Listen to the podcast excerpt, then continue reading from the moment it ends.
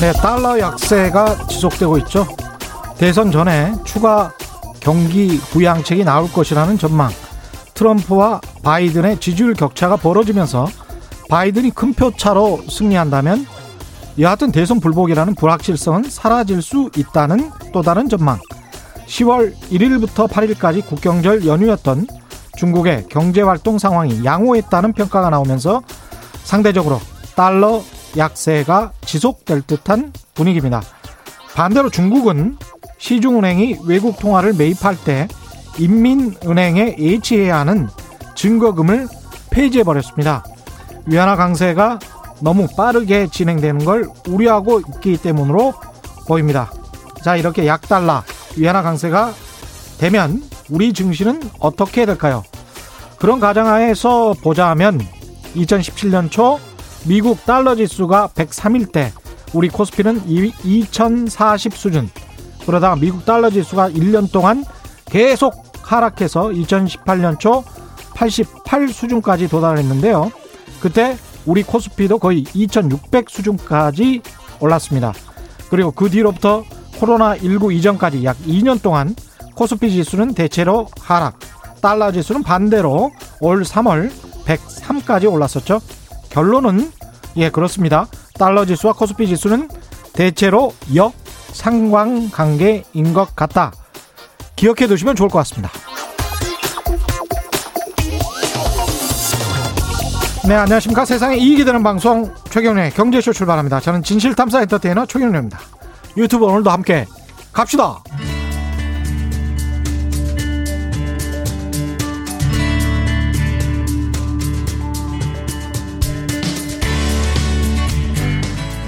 경제방송 아무거나 들으면 큰일 납니다. 듣고 또 들어도 탈이 나지 않는 최경령의 경제쇼. 네, 지난주 한글날 연휴도 끝나고 본격적으로 가을 이사철에 접어들었는데요. 전월세 물량 품귀 현상이 나타나고 있다고 합니다. 좀 우려스러운데요. 미래에셋대우 리서치센터 이광수 수석연구위원과 함께 부동산 시장 상황 자세히 짚어보겠습니다. 안녕하십니까? 네, 안녕하십니까? 예. 지금 한 2주 만에 뵙는 건가요? 그렇죠. 네, 그런 네. 것 같습니다. 지금 부동산 시장에 약간 좀 우려했던 상황인데 전월세 물량 풍기 현상 이게 일시적이었으면 좋겠는데 일단 상황 자체는 풍기 현상이라고 이야기를 해도 될까요? 일단 매물이 크게 감소하고 있어서요. 예. 어, 시중에 매물이 예를 들어서 전세가 한 100채 정도 나왔다면 음. 지금은 30채 정도로 70% 아. 정도가 감소했습니다. 그래서 어, 단순하게 상품 시장처럼 생각하시면 공급이 한 70% 감소한 거죠. 그러니까 전월세 매물 다 합쳐서 지금 말씀하시는 거죠? 그렇습니다. 그럼 과거에 100이었던 게 지금 한 3, 30 정도? 네, 그렇습니다. 어유 엄청나네요. 네. 매물이 그러니까 예. 시장에서 아 여기 세입자 그러니까 임 임차인 구합니다라고 예. 하는 매물이 한 70% 감소한 거죠. 근데 수요는 이사 수요랄지 전, 전월세 수요는 꾸준히 또 있을 거 아니에요?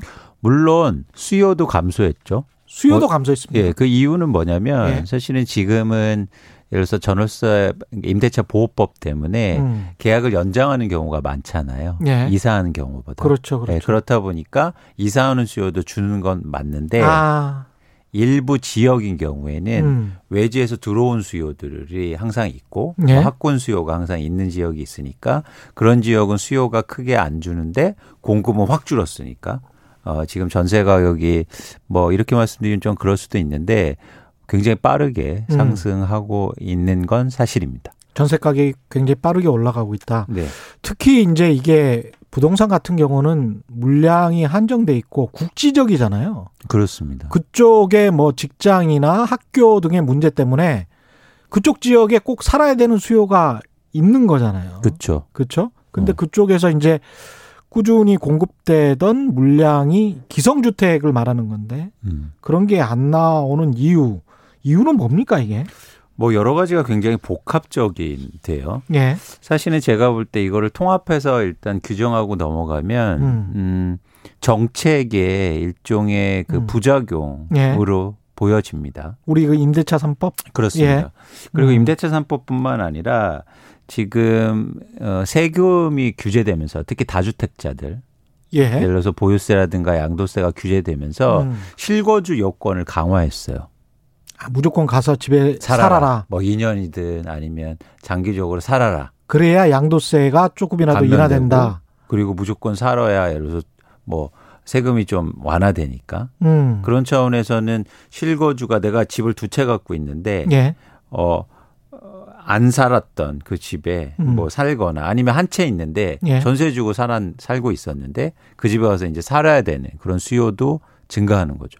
그게 재건축 대상 아파트뿐만이 아니고 다른 어떤 아파트들도 그렇게 꼭 들어가서 사는 게 양도세 인하 혜택을 받을 수 있는 건가요? 그렇습니다. 왜냐하면 아. 과거에는 예를 들어서 그냥 보유만 하면 예. 10년 동안 보유하고 보면 양도세를 크게 감면해 줬거든요. 그렇죠. 한 80% 이상 감면해 줬는데 음. 그 중에서 40%는 단순 보유 기간으로 했고 예. 나머지 40%는 거주 기간에 따라서 감면해 주는 걸 도입했어요. 예. 그래서 거주 기간이 길면 길수록 어 양도세 감면 효과가 큰 거죠. 음. 어, 그래서 이 지점은 사실은 일종의 정책적 목적은 있었죠. 실거주 위주의 시장을 만들겠다. 그렇죠. 그런데 어떤 시장에 영향을 미치고 있냐면 임대 시장에서 민간이 그러네. 개인이 주고 있던 임대차 시장의 공급을 크게 음. 줄이는 음. 그런 부작용으로 일단 나타나고 있습니다. 특히 이제 서울 수도권 지역은 괜찮죠.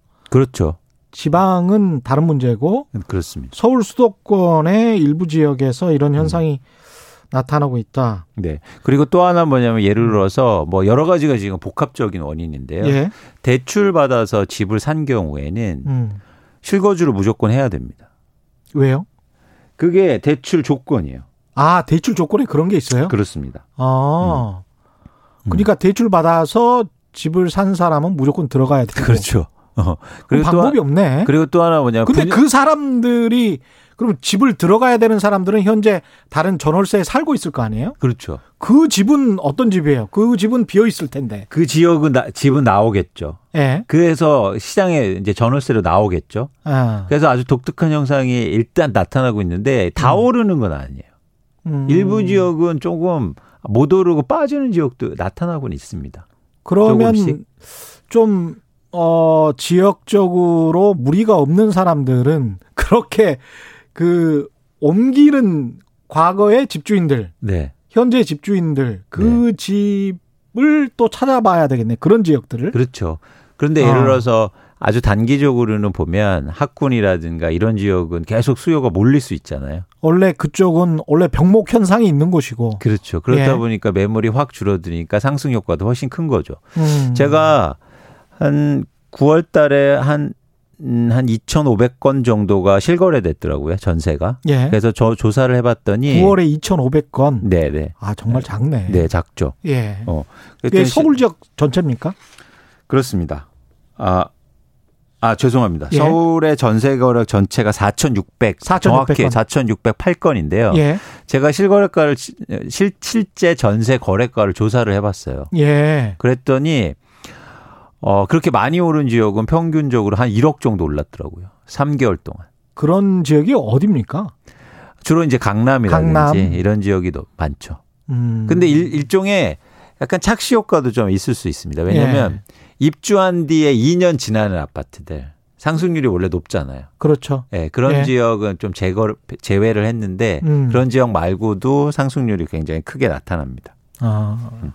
그러니까 입주한 지 뭐 10년, 20년 된 그 특별히 오를 요인이 없는 것들도 전세 가격이 오르고 있다. 그렇죠. 서울 지역에. 그런데 또 이렇게 해석도 되거든요. 음. 시장에 100채의 전세가 있는데 예. 그 중에서 70채는 음. 계약 연장에서 5%만 최대 5%만 올리는 거잖아요. 예. 그리고 나머지 30채가 급등한 거잖아요. 예. 그래서 시장 전체적으로 이거를 보면은 사실 음. 전세가가 많이 안 오른 걸 수도 있어요. 지수로 그렇죠. 나중에 계산하면 또 그렇게 될 수가 있겠습니다. 그렇죠. 예. 그런데 새로 전세를 구하는 새 임차인 입장에서 현재 이 시점에 내가 전세를 옮겨야 되는 어. 집을 옮겨야 되는 사람들은 굉장히 또 애를 먹고 있는 게 사실이고 어, 힘드시고 어, 너무 너무 많이 올랐다 이런 이렇게 이제 생각하실 수 있는 거죠. 제가 간단하게 무슨 인터넷 포털 같은 곳에 전월세 물량을 봐도 천 세대가 넘는 단지에 월세가 하나 있는 곳도 있고 막 그렇더라고요. 그렇습니다. 한 두 채 뭐 있는 곳도 있고요. 어, 이런 적이 있었나 싶을 정도예요. 없습니다. 그렇죠. 네, 그렇습니다. 아, 신기하네. 그래서 좀 예. 이제 여러 가지 저희가 이제 고민스러운 지점이 있는데요. 음. 그걸 말씀드리기 전에 아 사실은 이 임대차 보호법의 영향이 큰 건데 예. 임대차 보호 법과 결국엔 시장의 부동산 가격을 내리기 위한 정책이 8월에 집중적으로 국회를 통과하잖아요. 예. 근데 그때 굳이 이거 이 임대차 보호법을 이 시점에서 통과할 필요가 있었을까? 음. 라는 부분에 대해서 좀 고민이 되긴 하더라고요. 부작용이 나타나고 있는데 참 걱정입니다. 조성재 조선재 님이네요.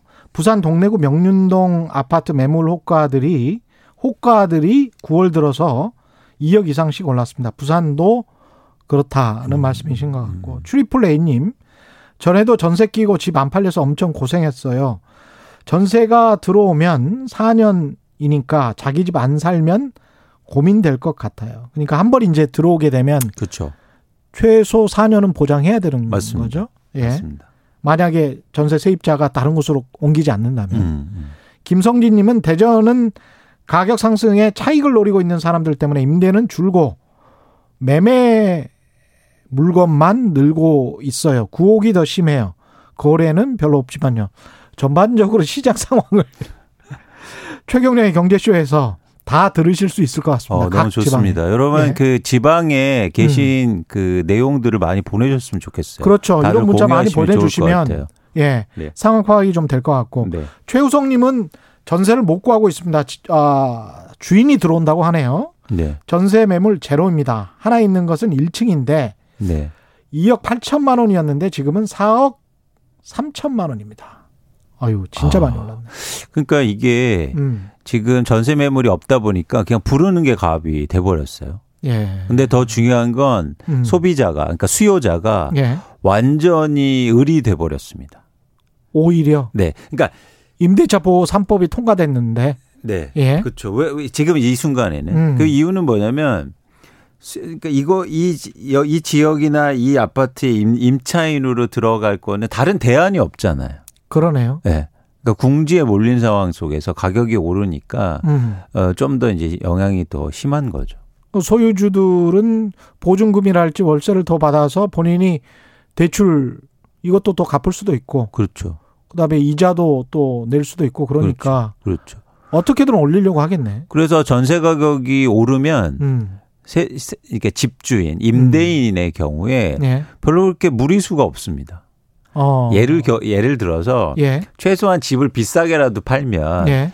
뭐 양도세라도 많이 내잖아요. 그렇죠. 근데 전세를 내가 많이 올려서 받아도 어떤 음. 규제가 없어요. 근데 이 임대차 3법이 한 바퀴 정도 한 바퀴라는 거는 2년이나 4년 정도 돌고 나면 음. 그때는 임대차 3법에 이제 부작용이 아니고 작용이 또 나타날 거 아니에요? 그렇죠. 그렇게 되면 또 좀 안정될 것이고. 그게 되게 중요합니다. 그 네. 기간 동안 사실은 어떤 변화가 있을지를 좀 봐야 되는 거고요. 음.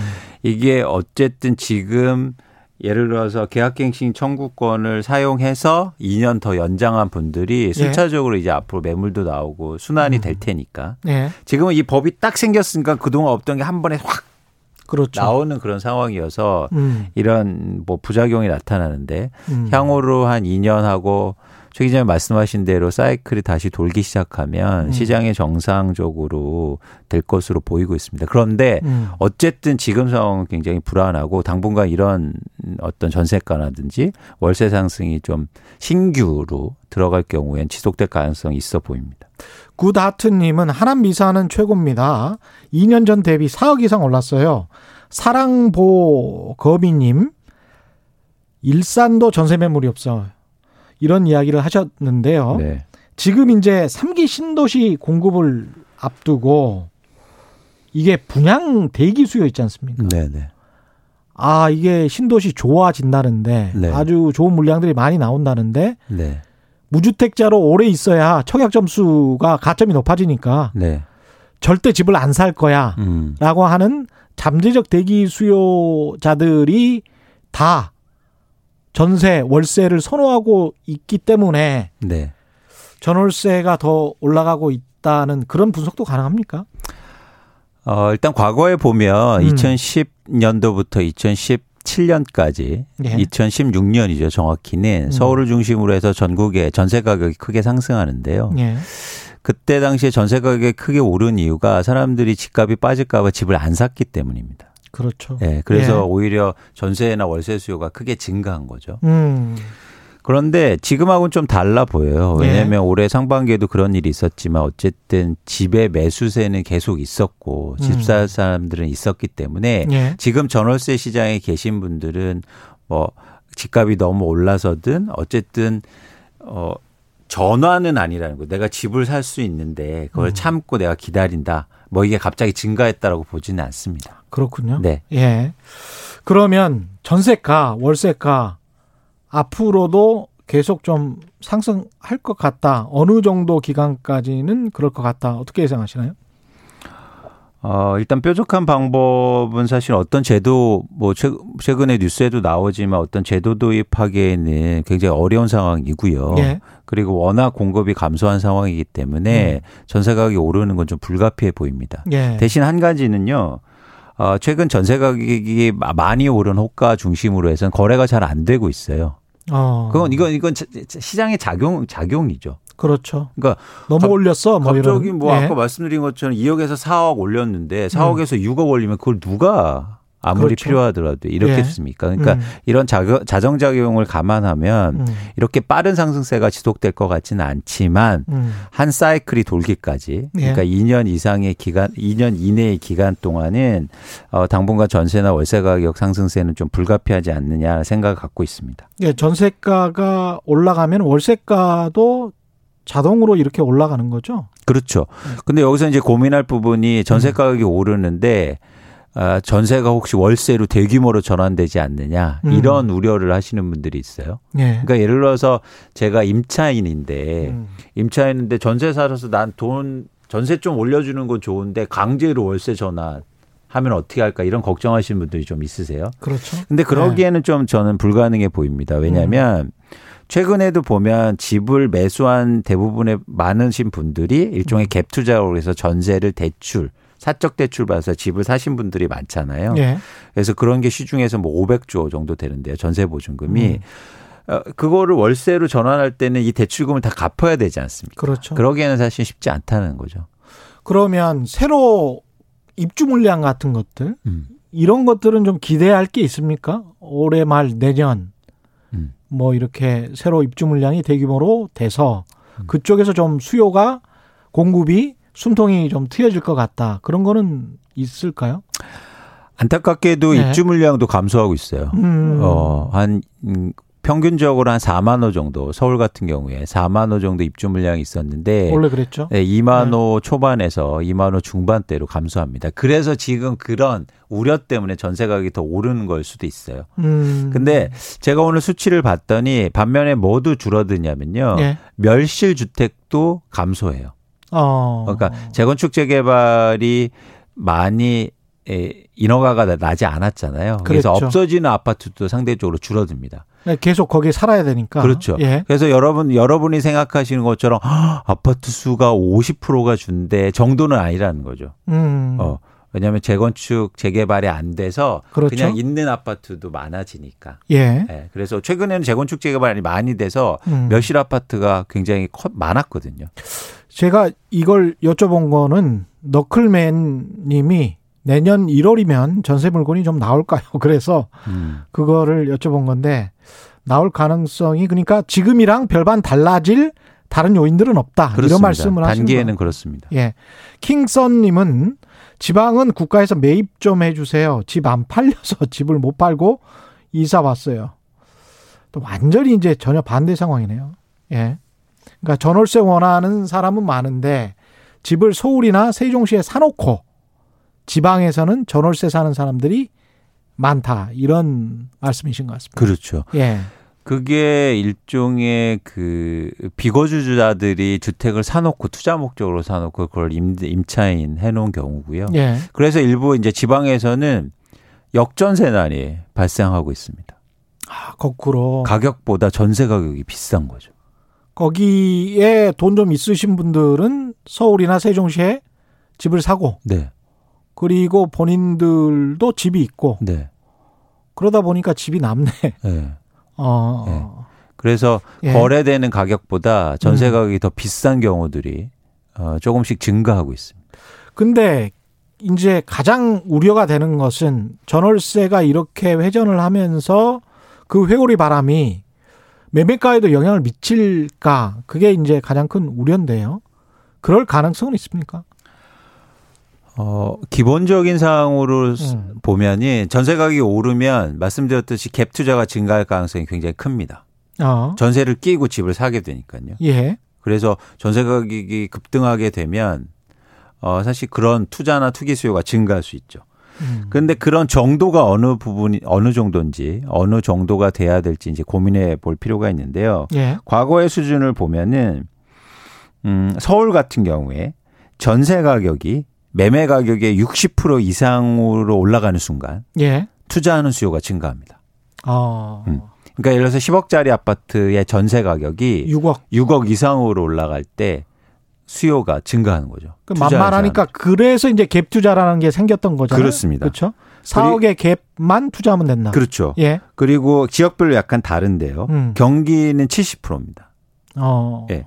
그리고 전국적으로는 68% 수준. 그러니까 그것도 어떻게 보면 주식 투자의 안전 마진처럼 네, 그렇습니다. 그죠? 네. 예, 이게 네. 아, 그 전세가 이 정도면 네. 내가 이 가격에 투자해도 네. 절대 잃을 일은 없겠다 이러면서 투자를 하는 거예요. 그렇죠. 내 돈이 적게 들어가니까. 내 돈도 적게 들어가고. 네. 내 돈이 적게 들어가니까 또 수익률이 높아지겠죠. 예. 네.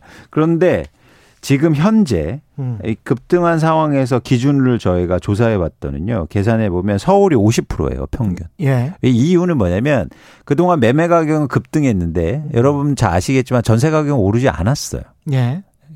최소한 올해 상반기까지는 음. 그러면서 이 일종의 전세 매매 비율이 굉장히 낮은 수준을 유지하고 있는 거죠. 올라도. 음. 그래서 예. 서울은 50% 수준, 경기는 65% 수준, 예. 전국적으로는 60% 수준입니다. 여전히. 네. 예. 자, 이 부분이 음. 이 부분을 사실은 어떻게 향후로 관리할 것인가가 되게 중요해 보입니다. 그렇죠.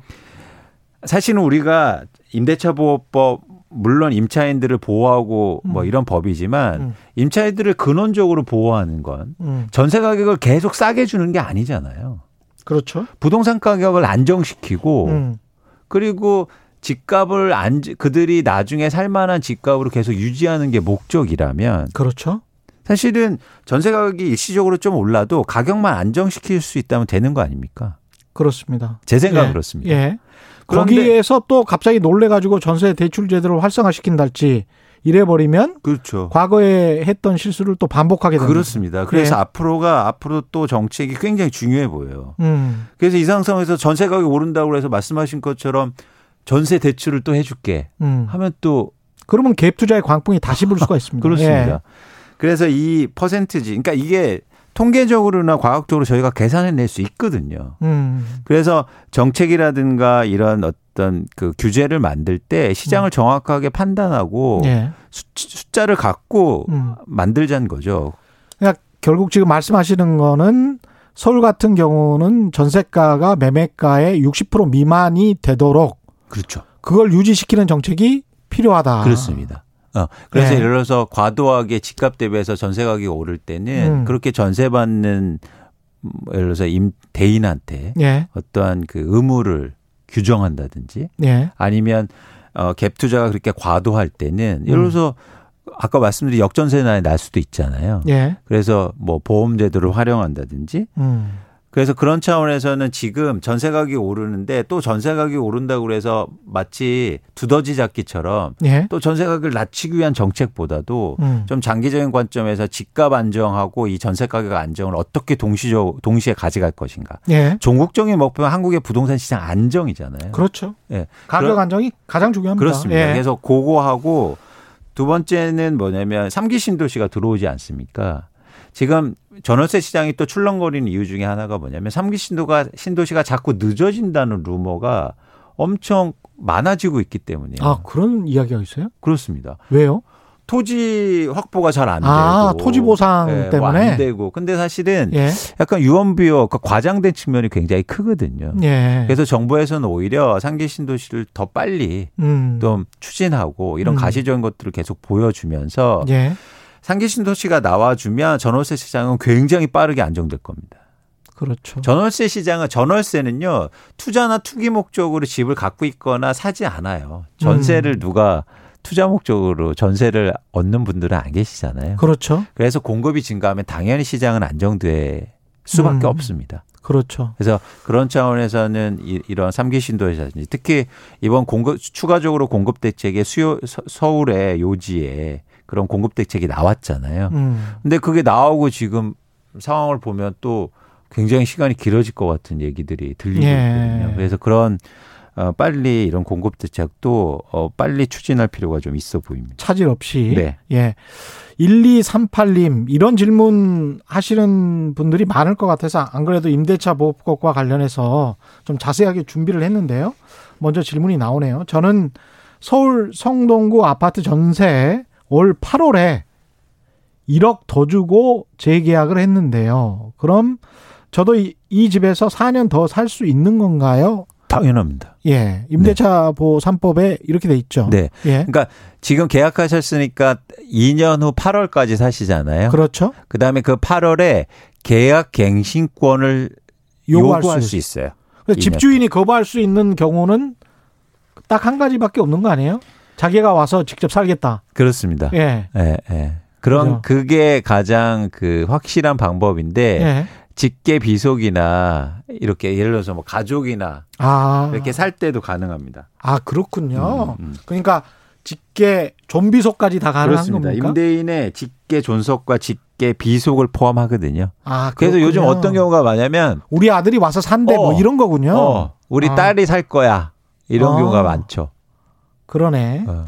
이거 저 임대차 보호법과 관련해서 이제 그 제대로 파악을 못 하시고 있는 분들이 있고 분쟁도 좀 일어나는 경우가 있더라고요. 그래서 하나하나씩 좀 살펴보죠. 이게 법 시행 당시에 그러니까 법 시행은 언제부터 된 거죠? 8월부터 됐습니다. 8월부터요. 네. 예. 법 시행 당시에 한 주택에서 4년 이상 지금 임차 거주 중이면 그러면 이것도 계약 갱신 요건이 있습니까? 이거 이 질문을 굉장히 많이 하세요. 예. 제가 이거 연장 나 이미 4년 이상 살았는데. 어, 4년 이상 살았는데 이제 못 사는 거 아니냐. 예. 근데 계약갱신 그러니까 여러분이 주거 보장을 해 주는 그 법률상 조항은 4년을 음. 보장하는 게 아니고요. 예. 2년 더 살 수 있는 걸 보장하는 거예요. 아, 언제나 2년 아, 더 언제나. 이상. 예. 기존의 세입자에게는 당신이 원하면 2년 더 살 수 있다. 무조건. 집주인은 집주인이나 직계 좀비속이 들어오지 않는 이상. 그렇죠. 아. 그러니까 내가 지금까지 4년 살았다고 그래서 4년으로 생각하면 이게 음. 없어지는 거잖아요. 예. 그게 아니고 앞으로 한 번의 기회가 더 있는 겁니다. 누구든지. 그러네요. 네. 그래서 어. 그건 걱정 안 하셔도 되고요. 음. 대신 임대차 계약 만료 6개월 전이나 1개월 전까지 갱신을 요구해야 됩니다. 1개월 전까지? 네. 예. 어, 1개월 전까지? 네. 뭐 어떻게 요구해야 돼요? 집주인한테 그러니까 예. 임대인한테 나 갱신 요구권 청구하겠다. 더 말, 살겠다. 말로만? 어, 사실 이게 법적 분쟁으로 갈, 갈 것까지 예상해 보면 예. 뭐 이렇게 증거가 필요하겠죠. 문자로라도 넣어 문자가 좋을 것 같아요. 넣어야죠. 전화를. 그렇죠. 네, 네 예. 그 꼭 뭐 서류나 뭐 이런 거는 필요 없는 그러지 마세요. 예, 네. 서류나 이런 건 네. 필요하지 않고 그 그리고 또 집주인 화낼 수 있, 그렇죠. 있거든요. 그래서 예. 뭐 없던 딸 아들이 생길 수 있으니까. 예. 네. 어 괘씸해 뭐 이러면서. 네. 어. 그래서 그냥 문자로 좋게, 정중하게 사이 좋게 사이 좋게. 네.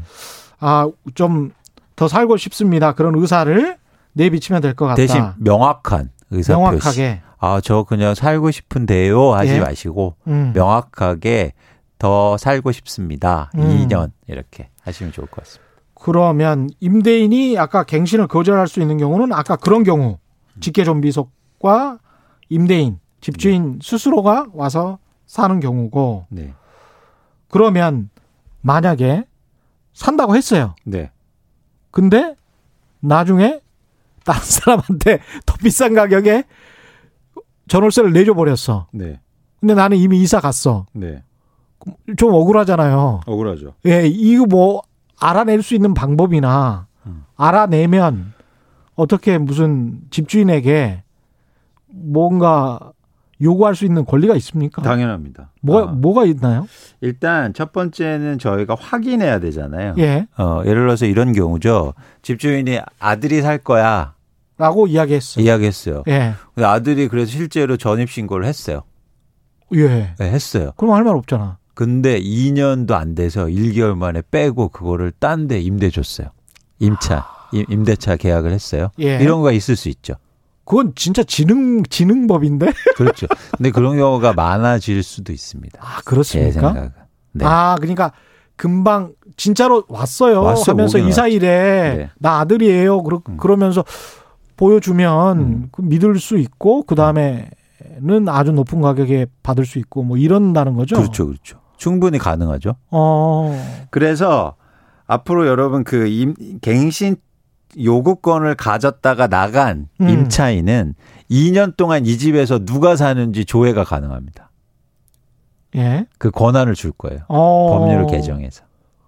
뭘 볼 수가 있습니까? 조회로? 그러니까 여기에 예. 누가 사는지, 누가, 누가 사는지. 전입 신고하고 누가 확정입자를 받았는지. 아, 그거를 그래서 그게 아들인지. 그 동사무소에 가면 알 수 있는 거잖아요. 그렇습니다. 열람 청구권을 줄 거예요. 열람 청구권을 그렇죠. 내가 그 전에 여기서 확정일자 받았던 음. 세입자인데 그렇죠. 제대로 집주인이나 그 조, 어, 직계 좀비 속이 와 있는지 그렇죠. 보겠다, 확인하겠다. 그렇죠. 그 열람 청구권이 가능하다는 거죠. 그렇죠. 예. 그래서 2년 동안 그 음. 그 2년 동안 내 권리였다고 생각 주는 거죠. 아.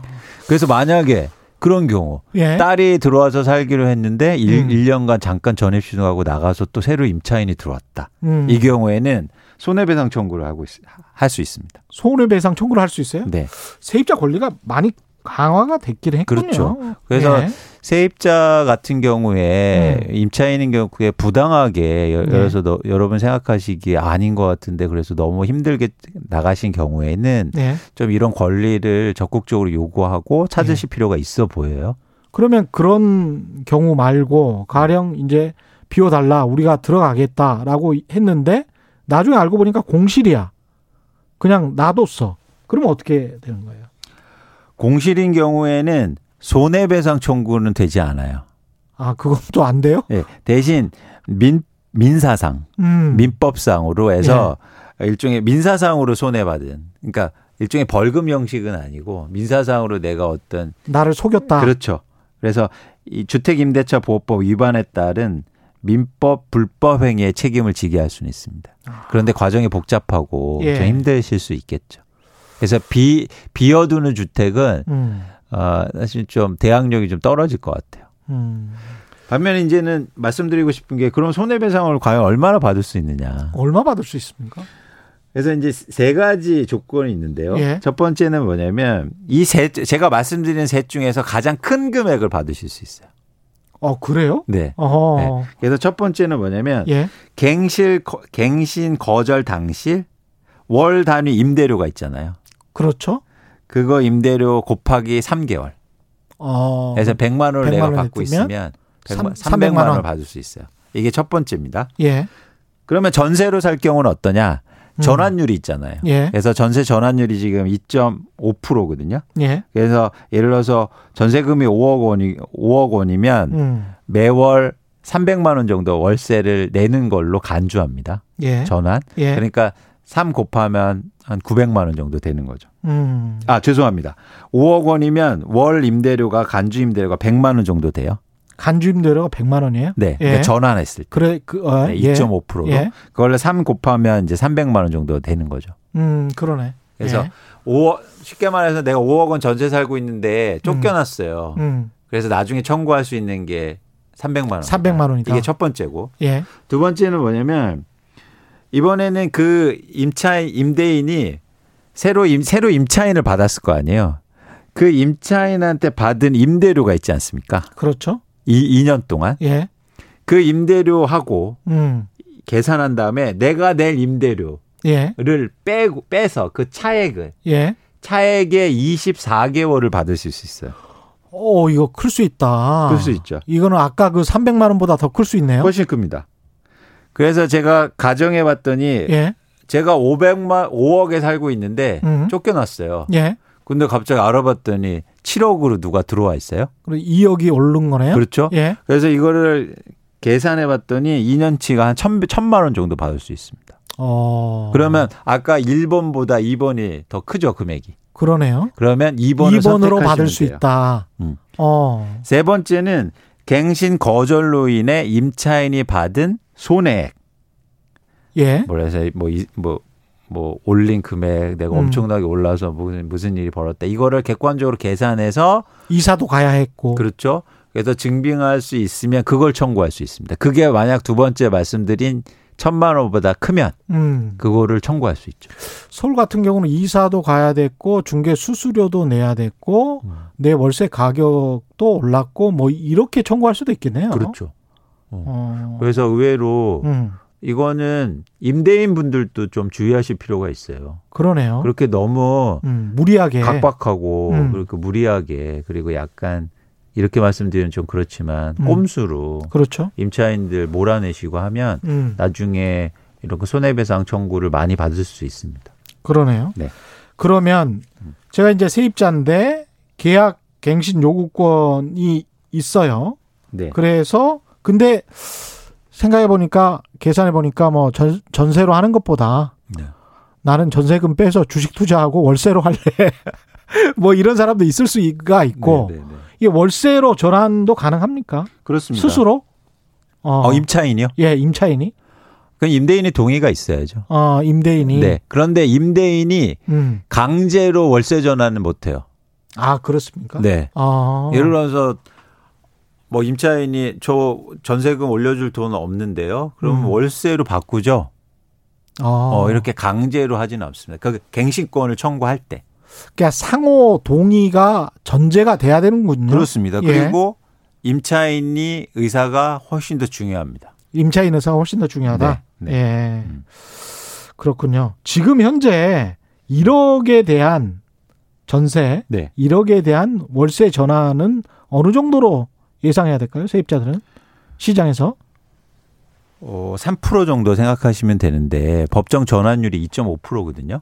지난번에 법정 전환율을 좀 낮췄잖아요. 그렇죠. 원래 4%에서 예. 2.5% 낮췄는데 예. 시장에서는 평균 한 3% 정도. 이게 법정 전환율이라는 거는 꼭 그거를 강제적으로 지켜라는 게 아니고 공고하는 거죠. 그렇죠. 그 대신 예. 이런 이제 강제 조항일 때 적용되는 전환율이고 음. 이런 경우 있잖아요.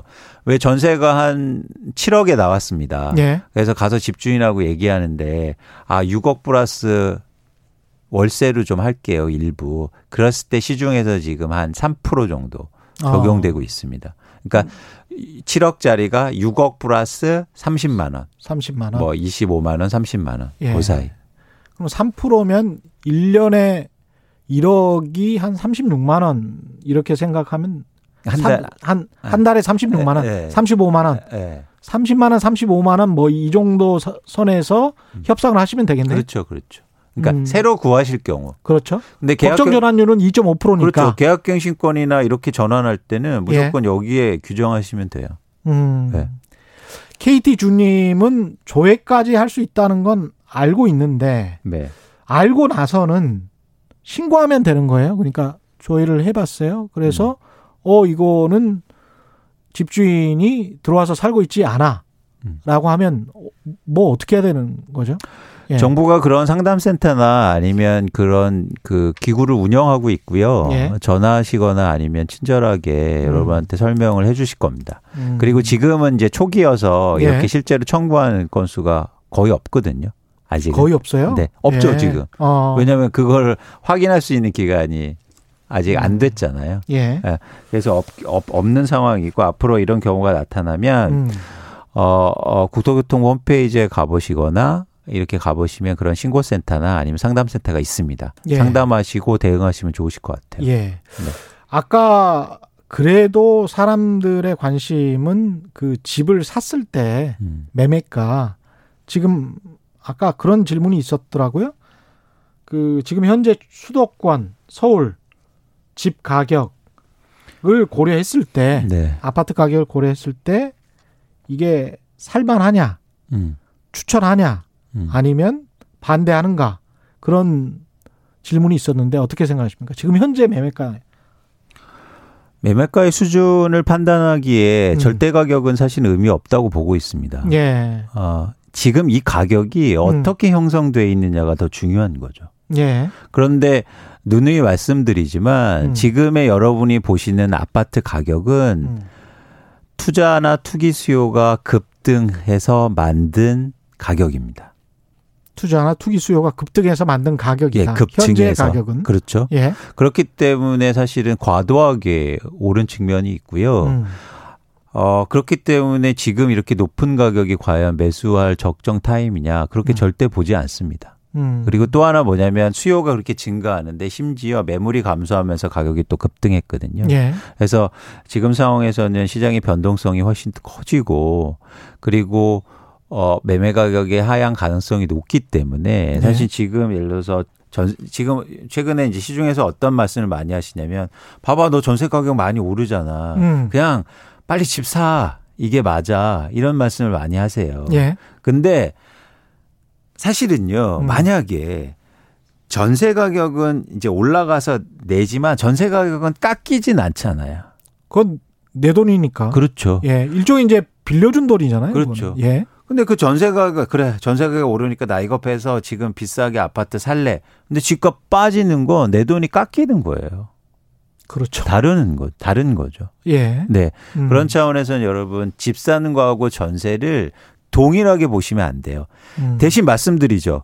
예를 들어 말씀드리잖아요. 그 음. 전세 가격이 집값의 상승으로 연결되지 않도록 그리고 그런 것들을 좀 일단 시장을 볼 때는 주시하실 필요가 있, 고 예. 정부나 어, 이런 규제 차원에서는 그런 것들을 한번 면밀히 살펴볼 필요가 있다라는 음. 말씀을 드리는 거죠.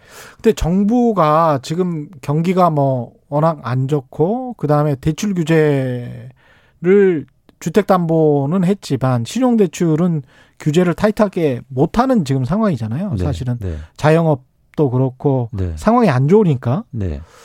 그런 상황에서 돈은 지금 많이 풀려 있는데 계속 이렇게 안 좋으면 네. 유혹을 당하지 않을까. 음. 이 정부도 음. 그런 생각은 좀 있어요. 그러니까 혹시 아 그냥 건설 투자 쪽 이 지금 보니까 지수도 제일 낮더라고요. 네, 네. 그죠? 네. 마이너스 한 10% 가량 설비 투자랄지 건설 투자 이런 쪽이 굉장히 안 좋은데 그런 상황에서 경기 부양 차원에서는 지난 정부처럼 유혹을 받을 상황인 것 같은데 네. 그럴리라고 보십니까? 아니면 어떻게 보십니까?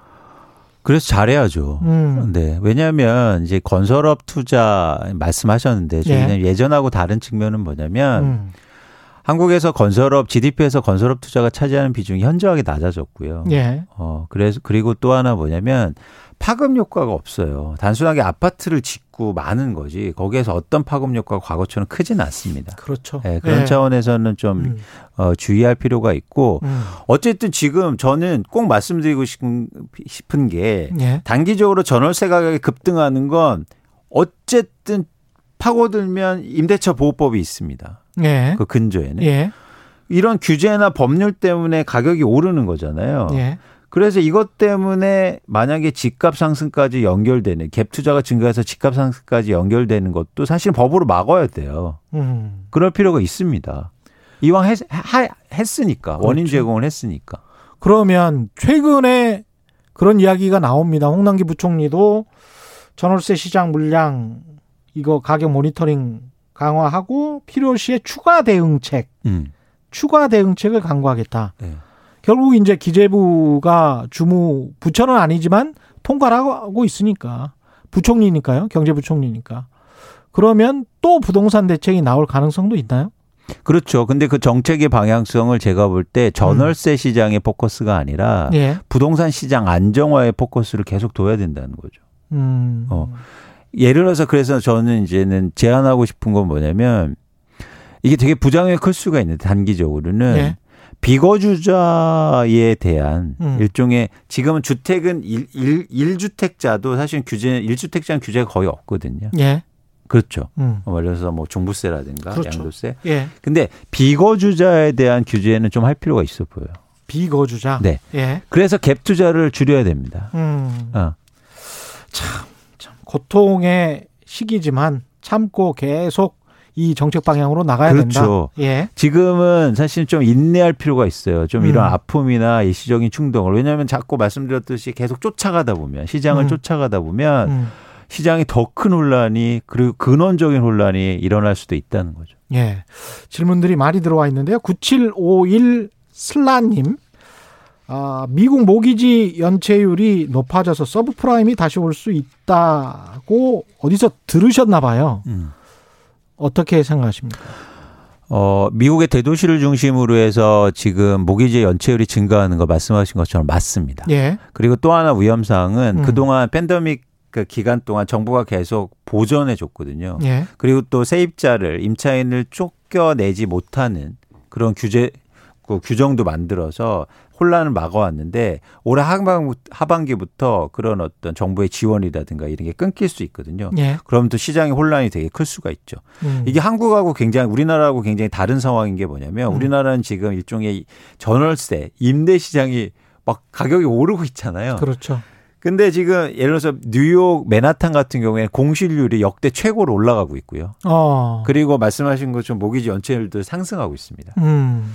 그러니까 전혀 반대적인 상황이에요. 그러니까 지금 전, 전 세계 부동산 시장 가격은 아니고요. 음. 임대차 시장은 경기를 정확하게 반영되면서 음. 어, 약간 리스크가 커지고 있다고 보시면 될 것 같습니다.